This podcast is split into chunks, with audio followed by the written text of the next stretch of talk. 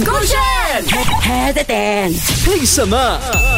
各位各位，我是周张子。OK，今天要跟大家 pick 的第一个东西呢，就是陶喆的 YouTube channel。他其实有开通了一段时间。那一开始的时候，我就觉得说，嗯，好像没有什么特别。但呢，其实有些事情啊，他真的给到我一个很好的 message。坚持下去，然后做你擅长的事情的话，总有一天会吸引到跟你志趣相投的人去观看你呃做的东西。那陶喆大家都知道他是音乐教父嘛，R&B 教父嘛，对不对？呃，他就有一个系列呢，就是。How I Made It，OK，他既然有那么经典的歌曲，那对于爱音乐的人都好，或者喜欢听音乐的人，或者喜欢他的人呢，肯定会很想要了解一下，为什么他当初既然呢可以那么的神，创造出那一些神曲出来呀？啊，包括好像这一集就是爱你，就是爱你，爱着你。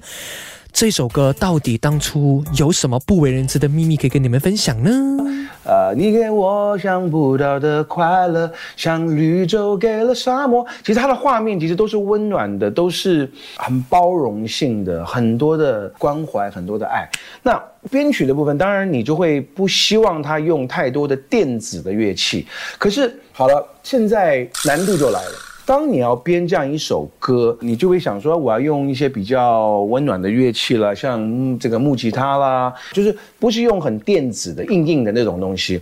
那这种乐器呢，有时候选择的音色，或者说你编的不特别的话，这个歌会没有个性。所以我当初就在想说，好，这个歌我要加什么乐器，会给它一个我之前有讲过，就是它的一个辨识度，它的 sonic signature。那这首歌呢，里面。我就用了曼陀林，然后它的音色呢很特别，因为它它的弦都是一个 pair 一个 pair，一双一双一双一对一对一对的，所以它弹的时候有点那种，就是很像那种玻璃，很像像风铃那样子的感觉，对，风铃。刚才想说，像踩在赤脚踩在玻璃上面，可是那个好像不太好，那有点像。原来如此，而且呢，当他提到了这个曼陀林过后呢，他们就让你们听听看那个音色啊，在这个歌的 intro 一开始我就要让你感受到，哇。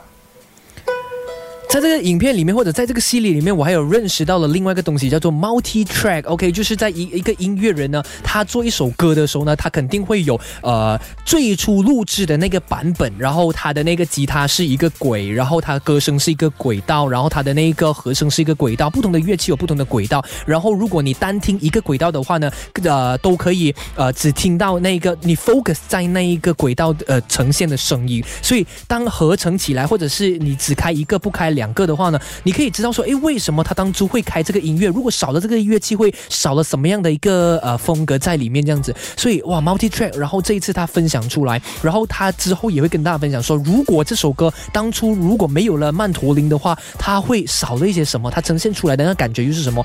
真的是大开眼界啊！所以赶快去到陶喆的 YouTube channel 去看他的影片，学习更多跟音乐有关的事情呗。OK，马上就要跟大家分享跟动漫有关的一个频道。就是 Shin S H I N N 啊，它跟呃，就是我之前有看到啦，除了那个宝可梦啦，然后还有那个 Digimon 之外呢，诶，任何跟动漫有关的东西，它都蛮常分享的。就好比说呢，哎呀，原来我们这个 Pokemon 呢，在 Nintendo Switch 上面呢，即将会有一个新的游戏啦，呃，就是珠子。OK，那第二波的预告也有了，然后就来听听看它的这个解析呗，告诉我们这一次的珠子。会很猛，不仅提供了初始宝可梦、加盟怪，还有新的游玩模式等等的资讯以外，更是公开了代表珠子两版的神兽资讯，再次容我这个宝可梦全肯定派跟大家一起研究第二波预告片的大量内容吧。Let's go！在这次的宝可梦珠子资讯公开中，已经确认了，除了会是开放世界的冒险形式以外呢，也会让玩家自行决定攻略顺序，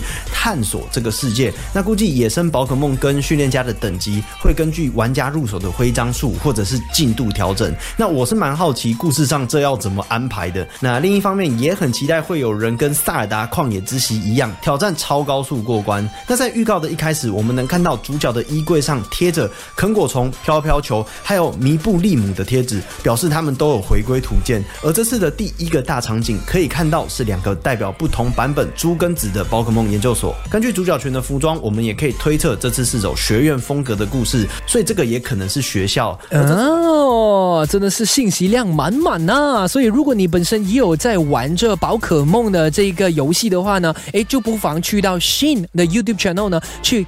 听他解析一下这个宝可梦珠子啊，预告分析哟，真的非常有趣嘞！S H I N N，手机个炫。